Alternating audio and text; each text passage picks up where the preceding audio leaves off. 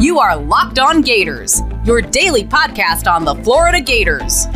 Part of the Locked On Podcast Network, your team every day.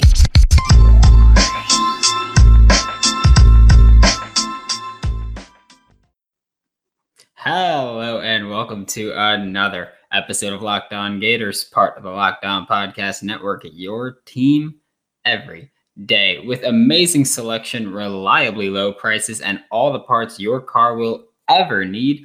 Visit rockauto.com and tell them Locked On sent you. Happy thirsty Thursday. I should crack something open, but I won't. Don't worry. Uh, I'm Brandon Olson. You can find me on Twitter at WNS underscore Brandon. I'm also the founder of whole9sports.com, where you can find all of my written work. Today, we'll talk about Gators, two quarterback system. That's what I'm looking forward to, at least.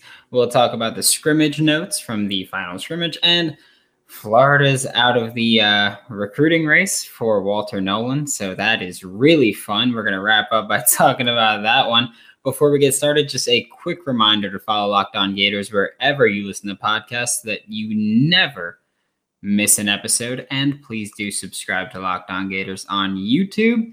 And now, time to talk about a possible two quarterback system, or at least some fun things we can see come out of the two quarterback plays. All right, now we're taking a look at this possible Gators two quarterback system. It's just for fun. I got it drawn up here. We've got the two wide receivers out wide. Of course, we got the two slot receivers. I don't care who it is. It could be Gamble, Ricks, Copeland. I don't care necessarily who those players are.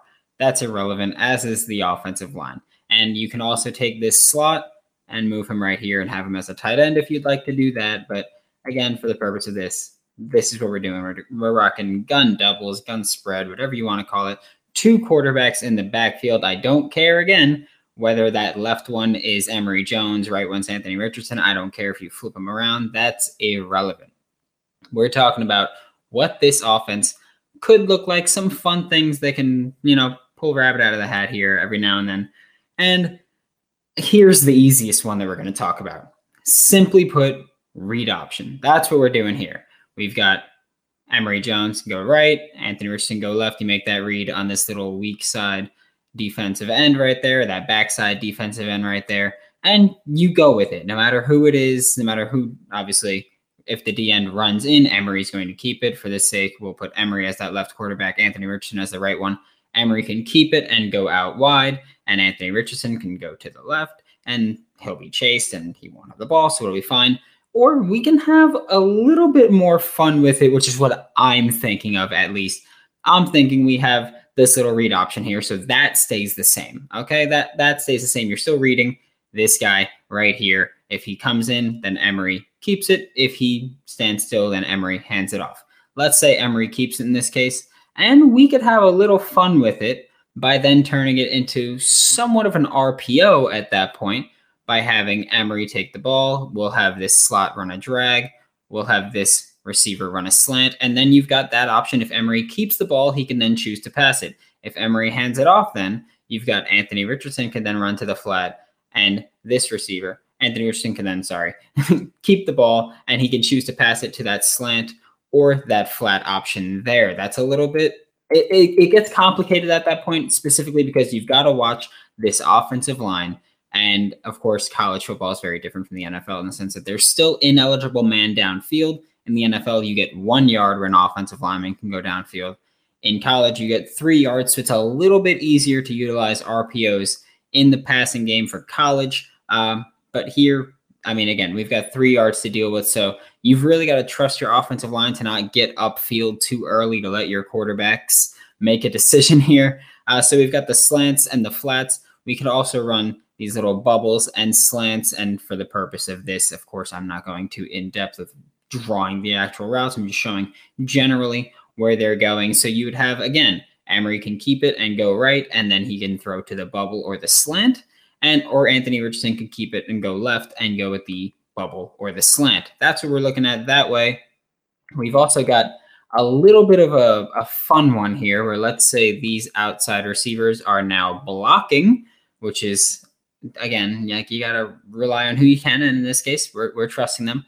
And then you kind of have Anthony Richardson, let's say, takes the handoff and he goes out wide. You then have this slot receiver be kind of like a bubble, but it's really a triple option where he can pitch it. And Emory Jones can do the same thing with this slot receiver on the right side. So again, these are just like some things you can see from this offense when we go to quarterback packages because just the way everything is going with Emory Jones, Anthony Richardson being two pretty talented quarterbacks and being in an offense where we like to have a little bit of fun every now and then.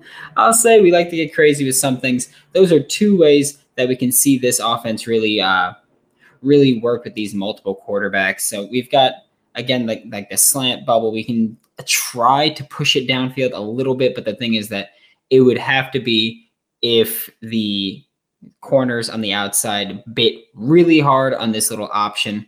Uh, you can have something like this where you've got the slots go into the flats and maybe that corner sticks to the slot uh, that goes into the flat, or maybe you can hit them deep. But again, you've only got that three yard gap that we're really talking about. That I mean, that offensive lineman can go three yards downfield, and that's pretty much it. And that's where things get really murky because if you want to run those slants, bubbles, whatever it is, you've got to get the ball out quick. And that all comes down to whether your quarterback can make that decision in the uh, in the allotted time. And that's that's just putting your faith in them, for being honest, and hoping that they can make the plays. But I fully expect. I mean, in Oklahoma, we saw them on the same field. Uh, we saw them on the field at the same time with Emory at QB and Anthony Richardson in the slot. I have no doubt that we will see them both in the backfield at some point this season. And those are just a few of the plays that you might see with the Gators and running their two quarterback system. And I mean, honestly, I'm excited to see it happen. Like it's something that I spoke with uh, Ben Glassmeyer, who also spoke about the two quarterback system, but he was talking about D'Eriq King in the NFL. I'm talking about in college, seeing it happen now. I, I think we could see it this year just a little bit. Obviously, it won't be a two quarterback system, it'll be a two quarterback package and a few plays, but it's something that I mean, if anybody's going to do it, it's going to be Dan Mullen or Lincoln Riley or something like that. And we've got the personnel to do it. So I think it's going to be the Gators at some point this year. Need something to do with your stimulus, tax refund, GameStop, Dogecoin, NIL, any other crypto money, really. Visit rockauto.com for all of your car parts needs. The rockauto.com catalog is unique and remarkably easy to navigate. I don't even have a car, JK. I do, but I hate driving it sometimes, man. It's just, it's just awful sometimes. Not not not having the car, but having to drive it and park it is just such a pain. And yeah, I'm just being whiny. Whether it's brake pads, taillights, hydraulics, fuzzy dice in a mirror, whatever it is that you want to get for your car, go to rockauto.com right now and see all the parts available for your car or truck, whether it's your classic or daily driver. Mine's more like a weekly driver, like I just food shopping and stuff like that. But hey, I still do it. Get everything you need delivered in just a few easy steps delivered directly to your door. Right, locked on in there. How did you hear about us box so that they know exactly who sent you? Talking about some scrimmage notes. This final two segments are probably going to be a little quicker and a little, little shorter than usual. But looking at the scrimmage notes, we've got Desmond Watson is who I'm starting off with. Desmond Watson, of course, just mountain of a man. Like he is a beast. Uh, he's been defined as unblockable, granted, um, going against the twos and threes for offensive line, but still, he's been defined as unblockable. And that's still impressive no matter who you're going against. Like these are still good college players that you're going against, even if it's not the ones. Um, Desmond Watson's lost 40 pounds since getting to Gainesville, and he is still 400 pounds, or at least listed as 400 pounds.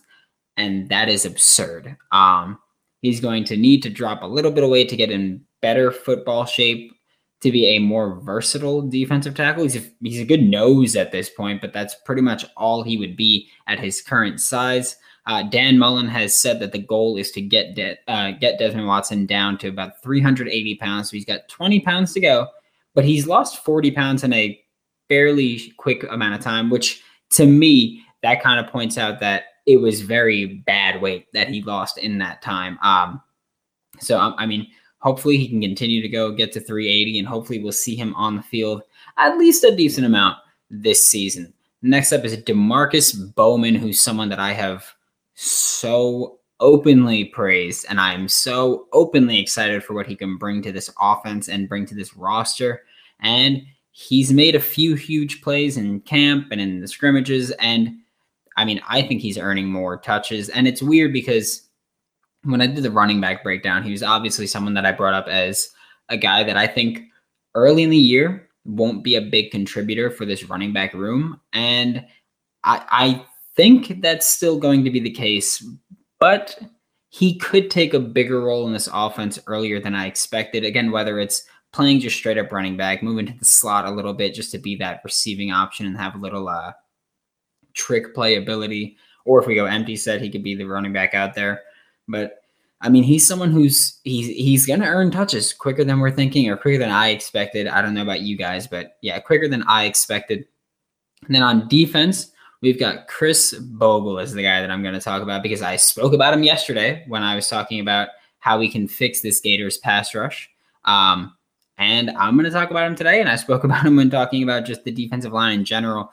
Khris Bogle is someone who he's been getting uh, increased snaps at the Buck defensive end, like the rush defensive end spot, uh, mainly because Brenton Cox Jr. and Andrew Chatfield have been dealing with injuries. Uh, Cox is more serious than Chatfield's, of course, but they've both been dealing with injuries, and Khris Bogle has made the most of those increased snaps that he's been seeing. And he could be someone who we see earn even more snaps, and hopefully, hopefully the Gators go with this NASCAR package that I was talking about yesterday, and Khris Bogle will get on the field and wreak havoc, uh, especially if he's going to continue improving.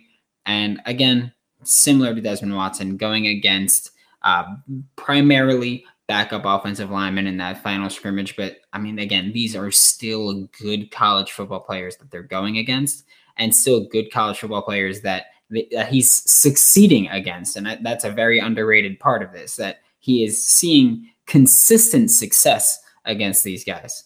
Then we'll talk about just a few things Dan Mullen brought up. Uh, one of the things he brought up was that a lot of these players in the secondary um, have been in situations before, and a lot of them haven't been in situations. And I put it in quotes not because it's off field situations, it's on field situations because we've got the experience with Kaiir Elam, uh, Trey Dean, Rashad Torrence, Travis Johnson, but pretty much everyone behind them, question mark. Like that's the biggest thing. Jaden Hill was supposed to be that guy opposite Kaiir Elam. Question mark. that that's that's just where we're at now, and it, it's it's worrisome. I'm not gonna lie to you. Like we had it in the cornerbacks and the safeties episode. It, it's pretty worrisome what this team is going to do at the corner two spot because while we've got, I think, a strong secondary outside of corner two, having one weak member in the secondary could expose your entire secondary to just big plays. And that's something that really, really, really killed the Gators last year. It's something that cannot kill the Gators this year. We cannot afford to do so because the window is now. Like that, this is still a team that I am firmly confident can be a playoff team, can be a championship contender. And I mean, yeah, no, we can't have those huge plays kill us like we did last year. Like the A and M game was like big plays that just should not have happened, and that murdered us really when it came down to it.